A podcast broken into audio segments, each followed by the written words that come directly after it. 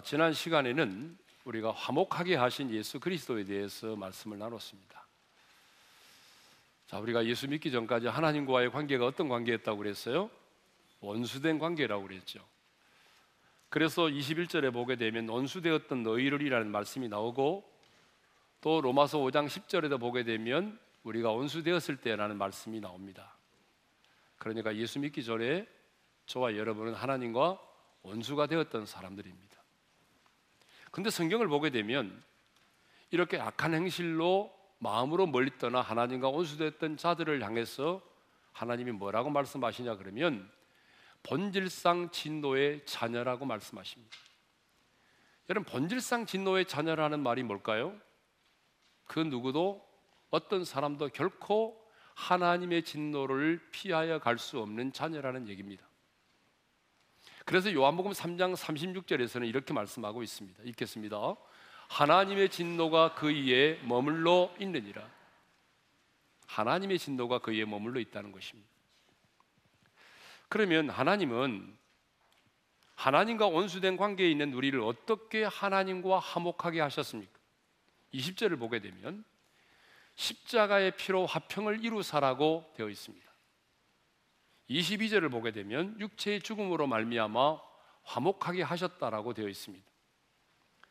자, 이 말씀을 보게 되면 우리 예수님이 인간의 몸을 입고 이 땅에 오사 십자가에서 피를 흘리시고 죽으심으로 말미암아 하나님과 원수되었던 우리를 하나님과 화목하게 하셨다는 얘기입니다.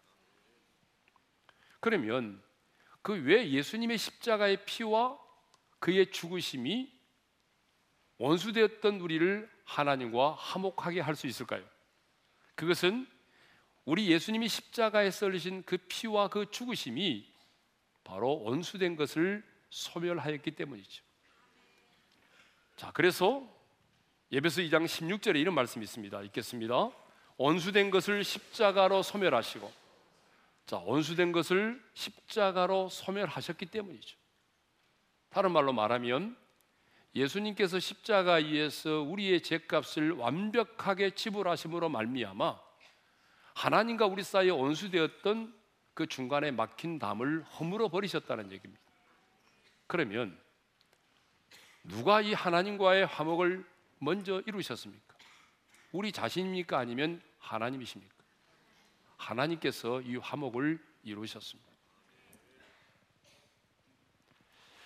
하나님 자신이 하나님으로서의 자존심을 내려놓으시고 자기 아들을 세상에 보내어 화목제물로 십자가에 죽게 하심으로 하나님과 화목을 이루셨습니다. 그러니까 하나님의 열심이 저와 여러분을 하나님과 화목하게 하신 것입니다. 자, 오늘도 이제 우리 계속해서 이 화목에 대해서 말씀을 나누도록 하겠습니다. 자, 오늘은 먼저 왜 하나님께서 원수된 우리를 하나님과 화목하게 하셨는지 그 화목의 이유와 목적에 대해서 나누도록 하겠습니다. 22절의 말씀을 우리 다 같이 읽겠습니다. 시작. 이제는 그의 육체의 죽음으로 말미암아 화목하게 하사 너희를 거룩하고 흠없고 책망할 것이 없는 자로 그 앞에 세우고자 하셨으니 하나님께서 저와 여러분을 하나님과 화목하게 하신 이유와 목적이 뭐냐 그러면 저와 여러분을 거룩하고 흠없고 책망할 것이 없는 자로 하나님 앞에 세우기 위함이라는 거예요. 다시 한번요. 왜 하나님이 저와 여러분을 화목하게 하셨느냐? 그것은 거룩하고 흠없고 책망할 것이 없는 자로 하나님 앞에 세우기 위해서라는 거예요. 그러면 이 거룩하고라고 하는 말의 의미가 뭘까요? 여러분 이 거룩이라고 하는 말은요 히브리어로 코데시라고 하는 말인데 잘라냄, 분리함이라는 말이에요. 헬라어로는 하기오스라고 하는 말입니다. 봉헌된, 성별된이라고 하는 의미입니다. 그러니까 거룩이 뭐냐? 더러움과 분리된 구별된 상태를 거룩이라고 하는 거예요. 그러므로 어린 양의 피와 그 죽으심으로 말미암아 하나님과 화목하게 된 우리는 이 세상에서 구별된 삶을 살아야 한다는 것입니다. 이것이 바로 뭐죠? 거룩하게 사는 거예요. 여러분, 거룩하게 산다는 게 뭐냐 그러면 구별되게 사는 거예요. 그렇다면 여러분은 지금 얼마나 구별된 삶을 살고 있어요? 여러분이 하나님과 온수된 자로의 살 때에 그 생각과 지금 여러분의 생각이 얼마나 달라졌어요? 하나님과 온수된 자로 살 때에 그때의 여러분의 입술에서 나왔던 그 수많은 말들과 지금 여러분의 입에서 나오는 말이 어떻게 달라졌어요? 하나님과 온수된 자로 살 때의 여러분의 그 행동과 지금 여러분의 행동이 어떻게 달라졌어요? 아무것도 달라진 게 없나요? 똑같아요? 예? 거룩이 뭐냐? 거룩은 구별이라는 거예요, 구별. 거룩은 세상과의 단절이 아니라 이 세상 속에서 세상의 사람들과 다르게 사는 거예요. 예. 우리 하나님은 거룩하신 분이십니다. 믿으면 크게 아멘 합시다. 그렇기 때문에 거룩하신 하나님이 우리에게 이렇게 말씀하시죠. 읽겠습니다. 시작. 내가 거룩하니 너희도 거룩할지어다. 하나님은 자신이 거룩하기 때문에 하나님의 자녀된 저와 여러분들도 거룩한 삶을 살기를 원하세요. 베드로전서 1장 15절의 말씀을 읽겠습니다. 시작.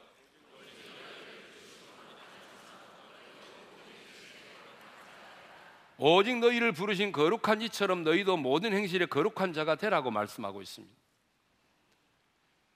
두 번째로는 흠없고의 말씀을 나누도록 하겠습니다. 흠없고.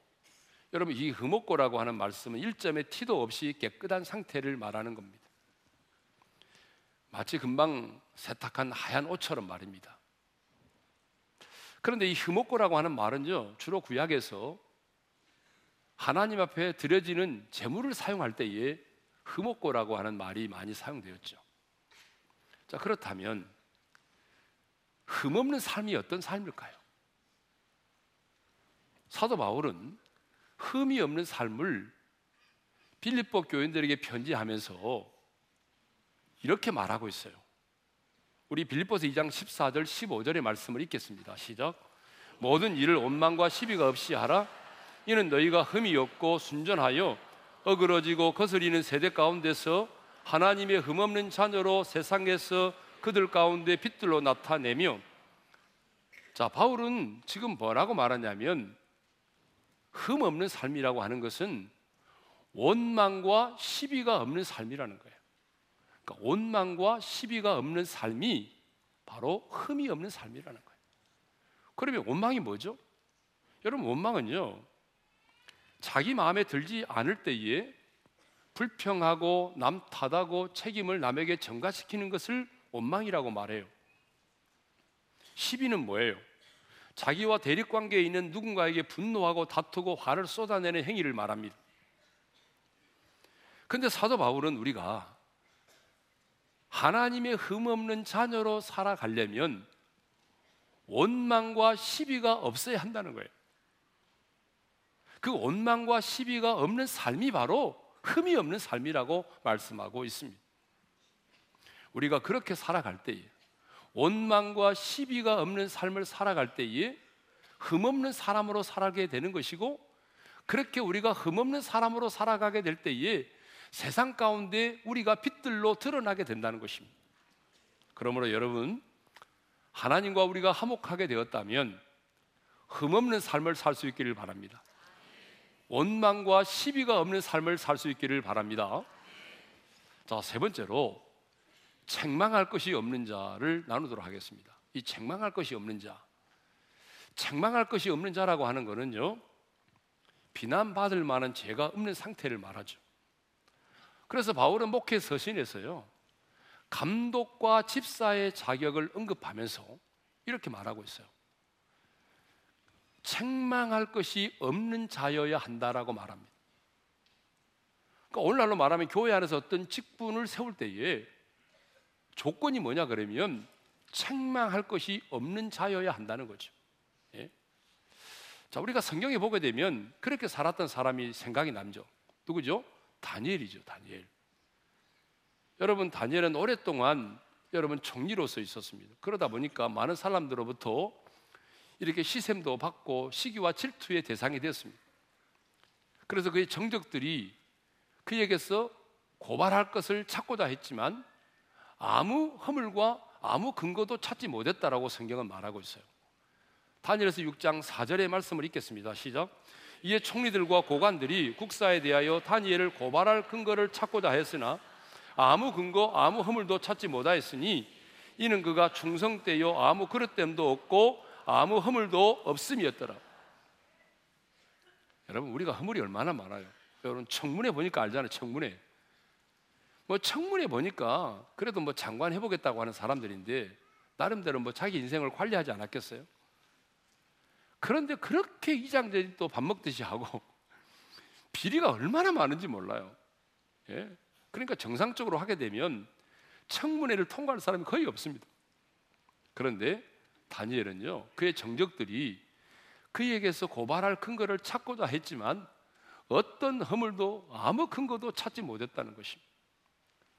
여러분, 하나님과 사람 앞에서 부끄러움이 없고 책망할 것이 없는 자로 살아갈 수 있기를 바랍니다. 그러면 왜 우리가 거룩하고 흠없고 책망할 것이 없는 자로 살아야 하느냐 그 말입니다. 하나님과 화목하기 위해서입니까? 아니죠. 하나님과 우리가 화목하기 위해서 뭐 거룩하고 흠없고 책망 할 것이 없는 삶을 사는 것이 아닙니다. 우리가 이미 하나님과 화목한 자가 되었기 때문입니다. 다시 한번 정리합니다.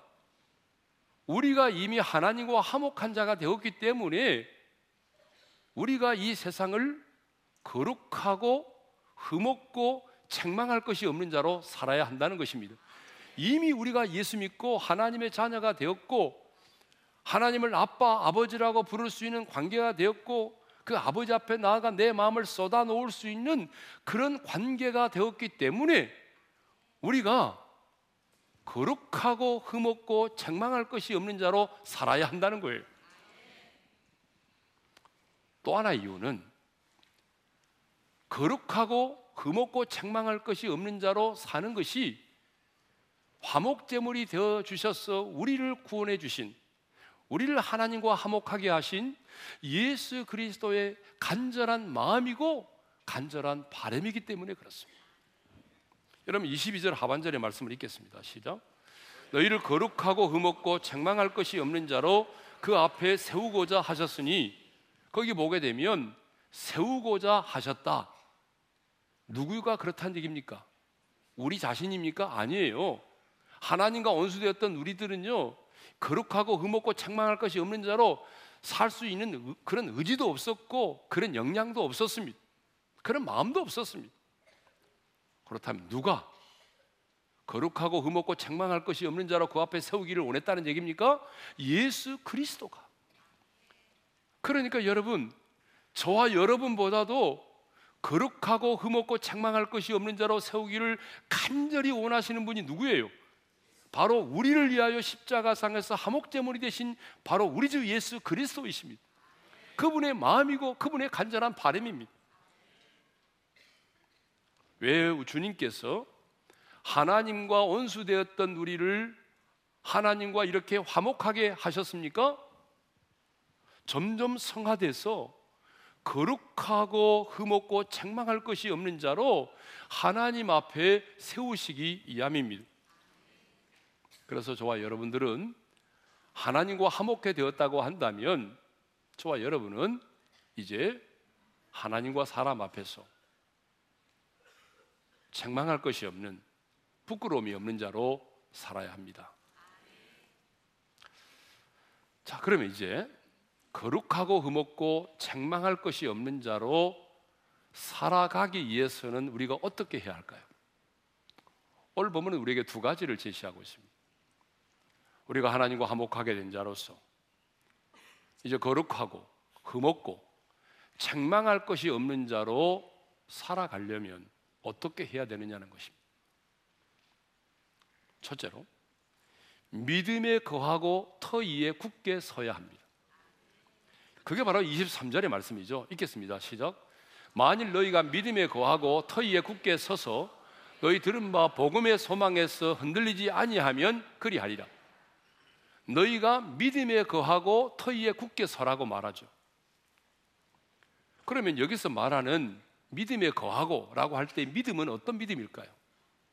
여기서 말하는 믿음은 사도 바울이 지금까지 골로새 교회 성도들에게 편지를 통해서 말씀하신 예수 그리스도가 어떤 분이신가에 대한 믿음을 말합니다. 우리가 지금까지 살펴보았습니다. 어떤 믿음입니까? 여러분, 흑암의 권세에서 예수 그리스도가 흑암의 권세에서 우리를 건져내서 그의 사랑의 아들의 나라로 옮기셨다는 사실을 믿는 믿음입니다. 예수 그리스도가 인간의 몸을 입고 이 땅에 오셔서 우리의 눈으로 볼 수 없는 영이신 그 하나님 아버지를 우리 가운데 나타내 보여주신 보이지 않는 하나님의 형상이심을 믿는 것입니다. 예수 그리스도가 천지 만물을 창조하기 이전부터 계신 분이시고 그 예수 그리스도가 우리 눈에 보이는 이 세상만이 아니라 보이지 않는 만물까지라도 창조하신 창조주 하나님이심을 믿는 믿음입니다. 예수 그리스도가 그의 몸인 교회의 머리이심을 믿는 믿음입니다. 예수 그리스도가 하나님의 충만이심을 믿는 믿음입니다.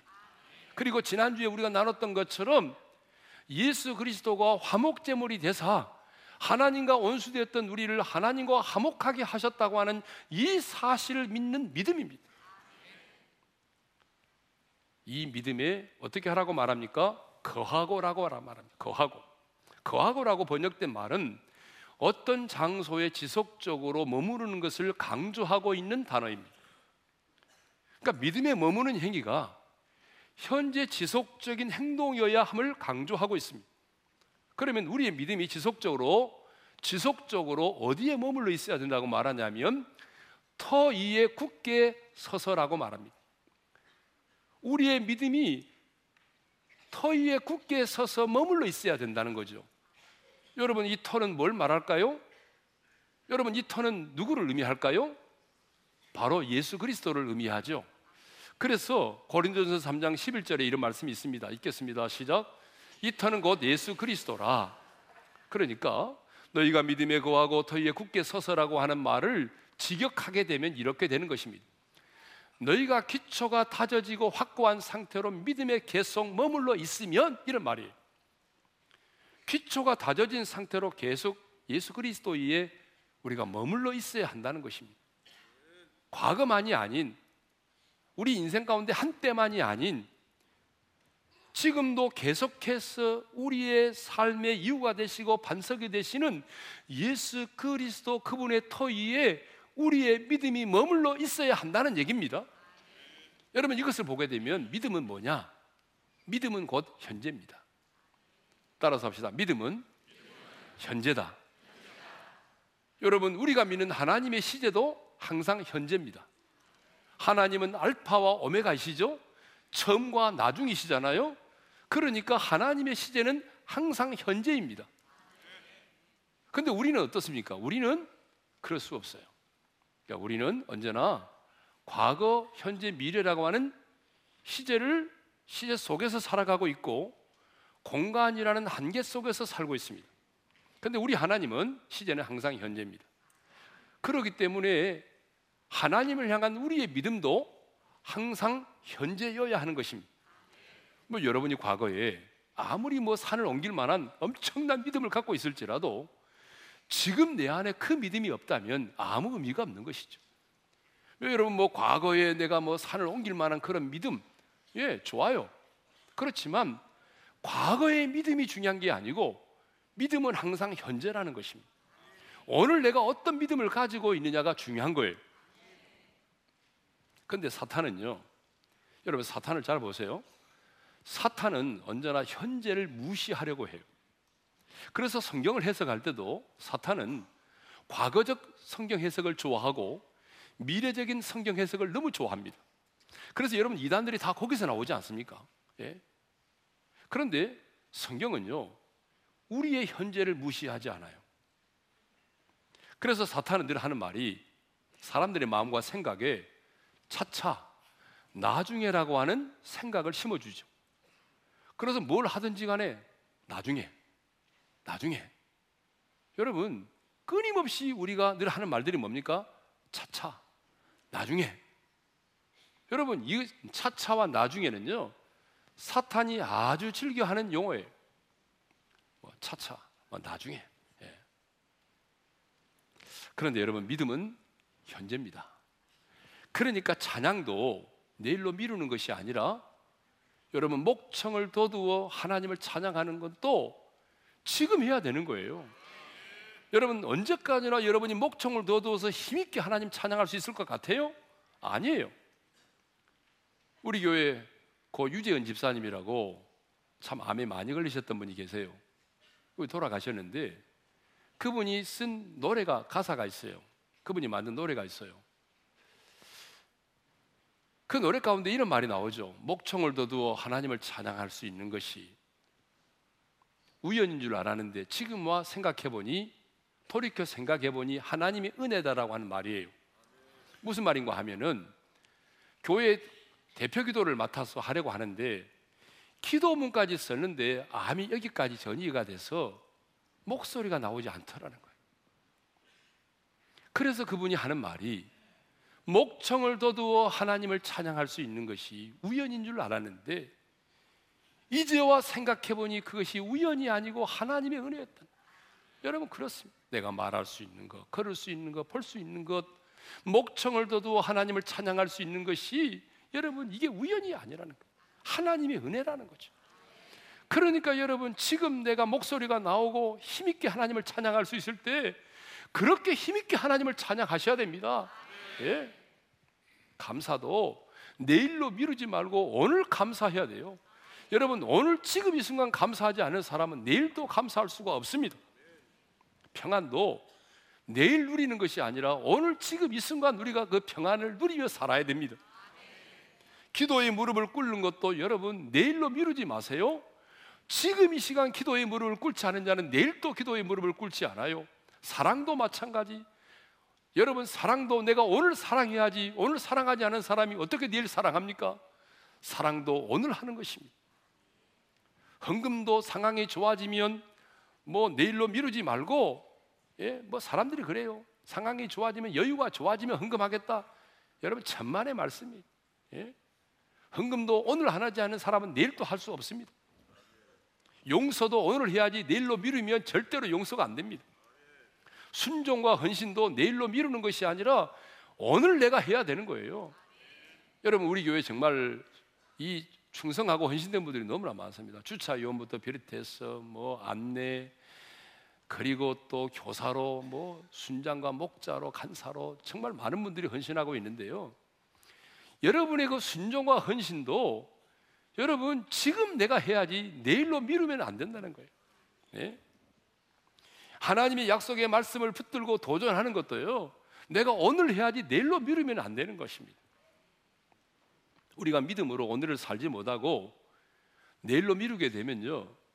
우리는 하나님의 손에 붙들림 받아 쓰임받는 역사의 주인공이 아니라 여러분 관중으로 전락되고 마는 것입니다.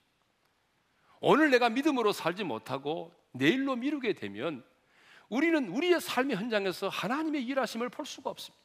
아니 어쩌면 하나님께서 우리 인생 가운데 허락해 주신 황금 같은 좋은 기회를 놓쳐버리고 마는 것입니다. 엄밀하게 말하면 내일은 나의 시간이 아닙니다. 그러므로 여러분 오늘 헌신하고 오늘 여러분 믿음으로 사시기를 바랍니다. 오늘 믿음 가운데 거하고 예수 그리스도의 터위에 굳게 서 있을 수 있기를 바랍니다. 주변의 사람들이 흔들리고 주님을 부인하고 떠나도 여러분만큼은 믿음 안에 거하고 예수 그리스도의 터위에 굳건히 서 있을 수 있기를 주님의 이름으로 축원합니다. 자, 두 번째로는요. 복음의 소망에서 흔들리지 말아야 합니다. 우리가 이제 화목하게 된 자로서 하나님 앞에 거룩하고 흠없고 책망할 것이 없는 자로 서려면 복음의 소망에서 흔들리지 말아야 돼. 23절 말씀을 다시 한번 읽겠습니다. 시작. 만일 너희가 믿음에 거하고 터위에 굳게 서서 너희 들은 바 복음의 소망에서 흔들리지 아니하면 그리하리라. 한번 따라서 합시다. 복음의 소망에서 흔들리지 아니하면 여러분 복음이 뭡니까?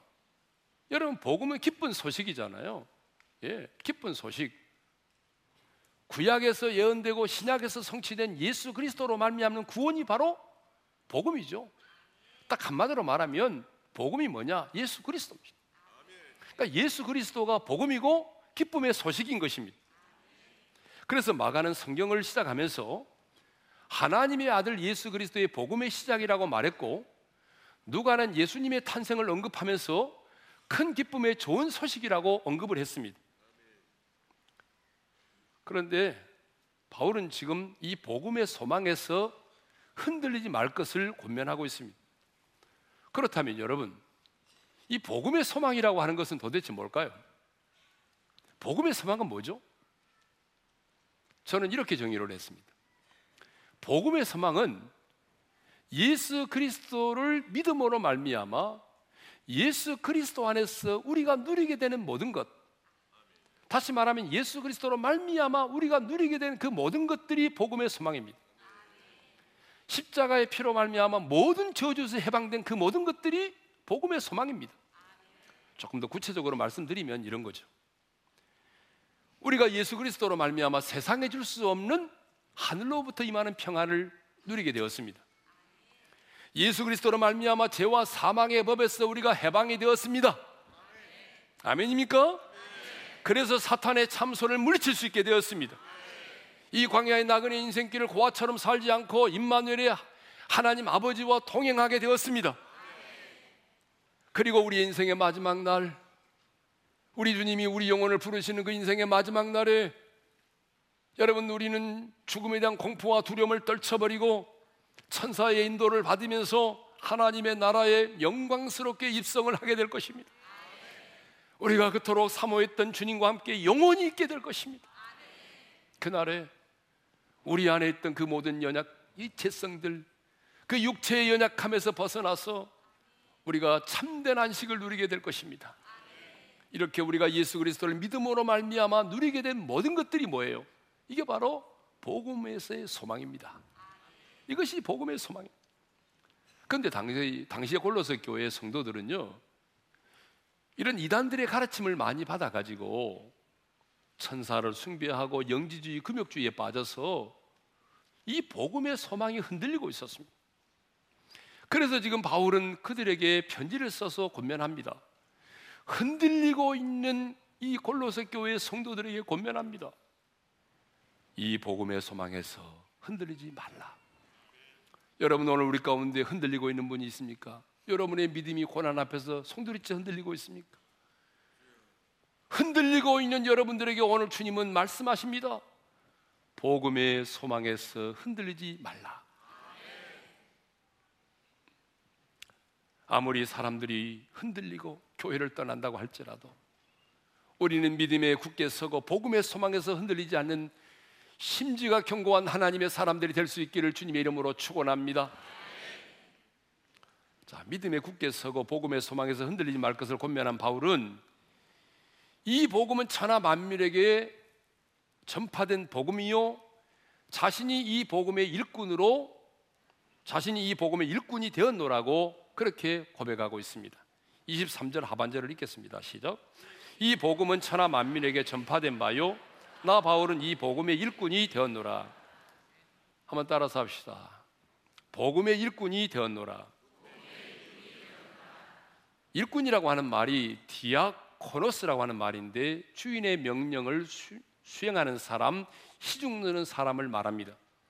그러니까 바울은 바울은 내 인생의 주인 되신 주님의 뜻에 따라서 하나님과 온수된 자들을 화목해 하는 일에 수종되는 사람이 되었다는 얘기죠. 담에색 도상에서 부활하신 주님을 만난 이 사도 바울은 복음의 일꾼이 되었습니다. 그래서 그는요 복음의 일꾼이 되고 난 이후에 이 복음 때문에 끊임없이 끊임없이 죽는 날까지 달려가는 삶을 살았습니다. 여러분 요즘에 지금 바울이라는 영화를 하고 있는데요. 여러분 시간 나면 오늘이라도 극장에 가서 이 바울이라는 영화를 한번 보시면 오늘 본문의 말씀이 잘 이해가 될 것입니다. 사도행전 20장 24절의 말씀을 읽겠습니다. 시작. 내가 달려갈 길과 주 예수께 받은 사명 곧 하나님의 은혜의 복음을 증언하는 일을 마치려 하면은 나의 생명조차 조금도 귀한 것으로 여기지 아니하노라. 바울에게 있어서 복음은 자신의 인생의 전부였습니다. 바울의 인생에 있어서 복음은 어느 한 부분이 아니라 자신의 인생의 전부였습니다. 그래서 그는 복음을 위해서라면 어떤 희생도 마다하지 않았습니다. 복음을 위해서라면 심지어 죽는 것도 두려워하지 않았습니다. 그는 복음 때문에 굶기도 하고 복음 때문에 돌에 맞아 쓰러지기도 하고 복음 때문에 감옥에 갇히기도 하고 나중에는 제수의 신분으로 로마에까지 끌려가서 목배임을 당하는 순교를 했습니다. 그런데 여러분, 바울만이 아니라 하나님께서는 저와 여러분도 이 시대의 복음의 일꾼으로 부르셨다는 사실입니다. 바울만이 복음의 일꾼으로 부르심을 받은 게 아니고 하나님은 그 복음의 빚진 자인 저와 여러분 모두를 이 복음을 위하여 살아갈 수 있도록 복음의 일꾼으로 우리를 부르셨습니다. 그러므로 우리는 내 자신이 예수를 믿고 구원을 받는 것만으로 만족하면 안 됩니다. 복음을 부끄러워하지 말고 복음의 일꾼으로 살아갈 수 있기를 바랍니다. 이렇게 말하면 어떤 분들은 그래요.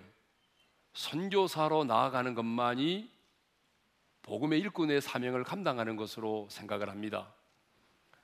물론 선교사님들은 참 귀한 분들이죠. 그런데요. 선교사로 예국에 나가서 복음을 전하는 것만이 복음의 일꾼된 삶이 아닙니다. 내가 어디에 있든지 간에 내가 무엇을 하든지 간에 우리는 복음이 삶이 되는 삶을 살아야 합니다. 왜냐하면 내가 머물러 있는 그곳에는 복음을 들어야 될 사람이 너무나 많이 있기 때문입니다. 여러분이 만나는 사람들에게는 여러분이 지금 만나고 있는 그 많은 사람들 가운데는 반드시 복음을 들어야 될 사람이 너무나 많기 때문이죠. 그리고 우리는 그 삶의 현장 속에서 복음의 권세와 능력이 얼마나 이대한 것인가를 나타내 보여야 될 사람들입니다. 저는 우리 자녀들에게 다른 것을 요구하지 않습니다. 부자가 되라고 요구한 적도 없고 공부를 잘해서 1등이 되라고 요구한 적도 없습니다. 제가 우리 자녀들에게 계속적으로 요구하고 있는 것은 복음을 위해 살라는 것입니다. 네가 어떤 사람이 되든지 간에 복음을 위해 살라는 것입니다. 왜냐하면 복음만이 생명이기 때문입니다. 하나님의 비밀인 복음만이 생명이요. 복음만이 구원이요. 복음만이 능력이기 때문입니다. 그리고 복음을 위해 사는 자는 자신이 살아온 인생을 후회하지 않습니다. 여러분 가끔 복음을 위해 살았던 사람이 인생의 마지막에 자신의 인생을 후회하는 경우를 본 적이 있습니다. 그런데 여러분 죄송하지만 그렇게 자기의 살아온 인생을 후회하는 사람들은 겉으로는 복음을 위해 살아오는 것처럼 말할지 모르지만 사실 내면으로는 자신의 야망과 욕망을 위해 살아왔기 때문입니다. 순전하게 복음만을 위해서 살아온 사람은 그 누구도 자신이 살아온 인생을 후회하지 않습니다. 사랑하는 성도 여러분, 하나님께서 저와 여러분을 화목해 하시고 그리고 이제 거룩하고 흠없고 책망이 없는 자로 서기를 원하십니다. 그러기 위해서는 우리 믿음에 굳게 섭시다. 복음의 소망에서 흔들리지 맙시다. 여러분의 삶이 아니 여러분에게 주어진 그 복음이 여러분의 삶이 되기를 바랍니다. 주신 말씀 마음에 새기면서 세상 흔들리고 사람들은 변화해도 이 찬송을 부르며 나가겠습니다. 세상은 들리고 사람들은 변하여도 나는 주를 섬기리 주님의 사랑은 주님의 사랑은 영원히 변하지 않네 나는 주를 신뢰해 믿음은 들리고 믿음은 들리고 사람들 주를 떠나도 나는 주를 섬기리 주님의 나라는 영원히 새하지 않네 나는 주를 신뢰해 우리 손을 들고 오직 믿음으로. 오직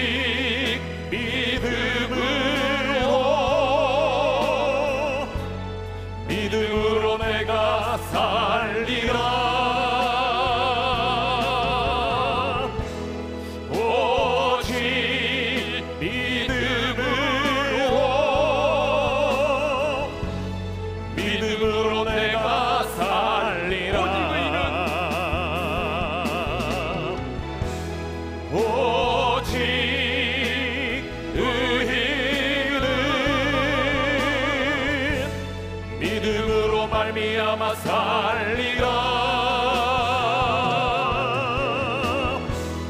오직 의인은 믿음으로 말미암아 살리라 사랑하는 성도 여러분, 우리 주신 말씀 마음에 새기고 눈을 감고 한번 기도할까요? 우리는 하나님과 원수되었던 사람들이었어. 본질상 진노의 자녀였단 말입니다.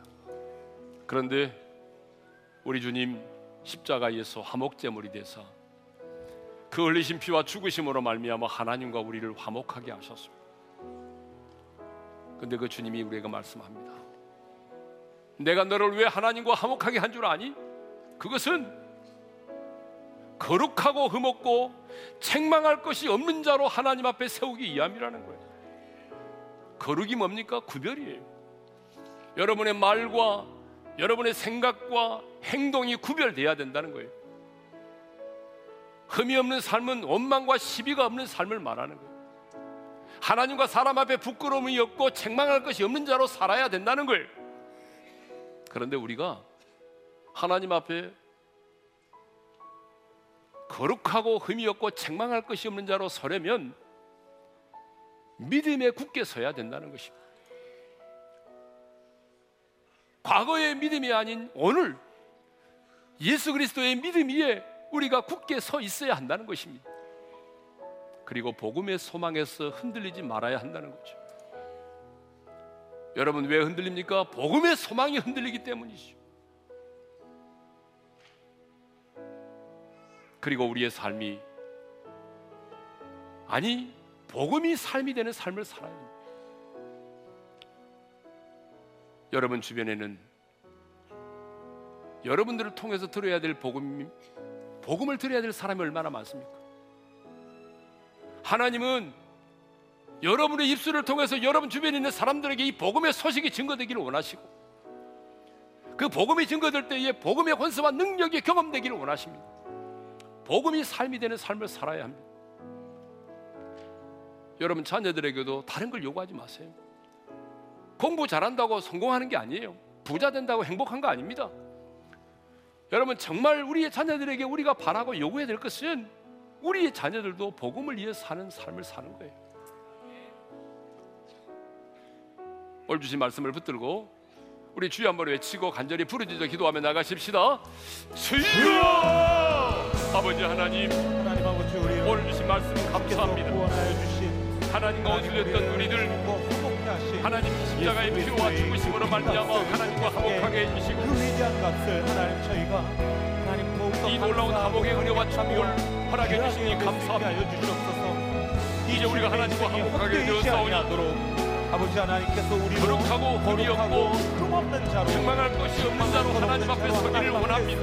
원하시는 이 세상 속에서 우리의 말과 생각과 행동이 구별되기를 원하고 원망과 시비가 없는 삶을 살기를 원합니다. 하나님 우리가 복음의 소망에서 않게 하나님과 사람 앞에 없고 책망할 믿음의 것이 없는 자로 살아가기를 원합니다.